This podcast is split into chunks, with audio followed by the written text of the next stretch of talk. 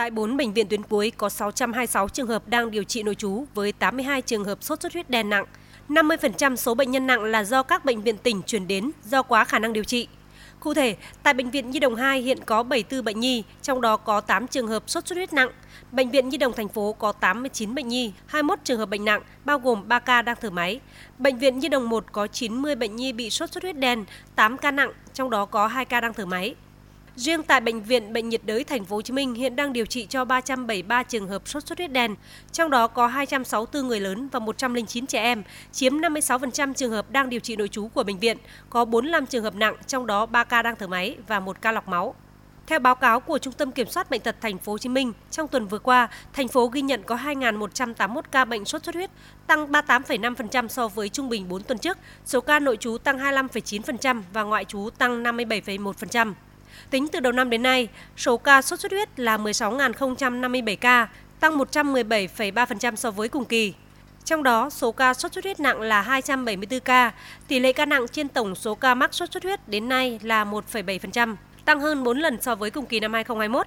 Tuần qua đã có thêm một trường hợp tử vong do sốt xuất huyết, nâng tổng số ca tử vong đến nay là 9 ca, tăng 7 ca so với cùng kỳ năm 2021.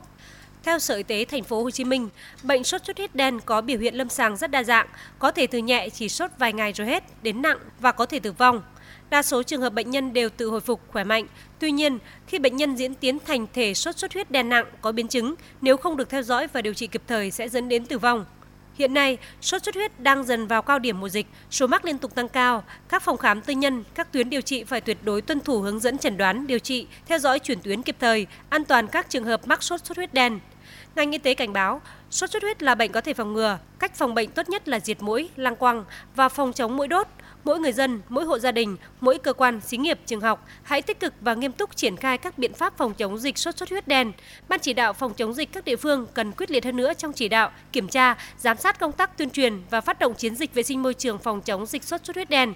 Ông Nguyễn Hữu Hưng, Phó Giám đốc Sở Y tế thành phố Hồ Chí Minh cho biết. Chúng ta phải làm sao diệt được lăng quăng để nó không phát triển thành mũi và nó trở thành cái trung gian gây bệnh.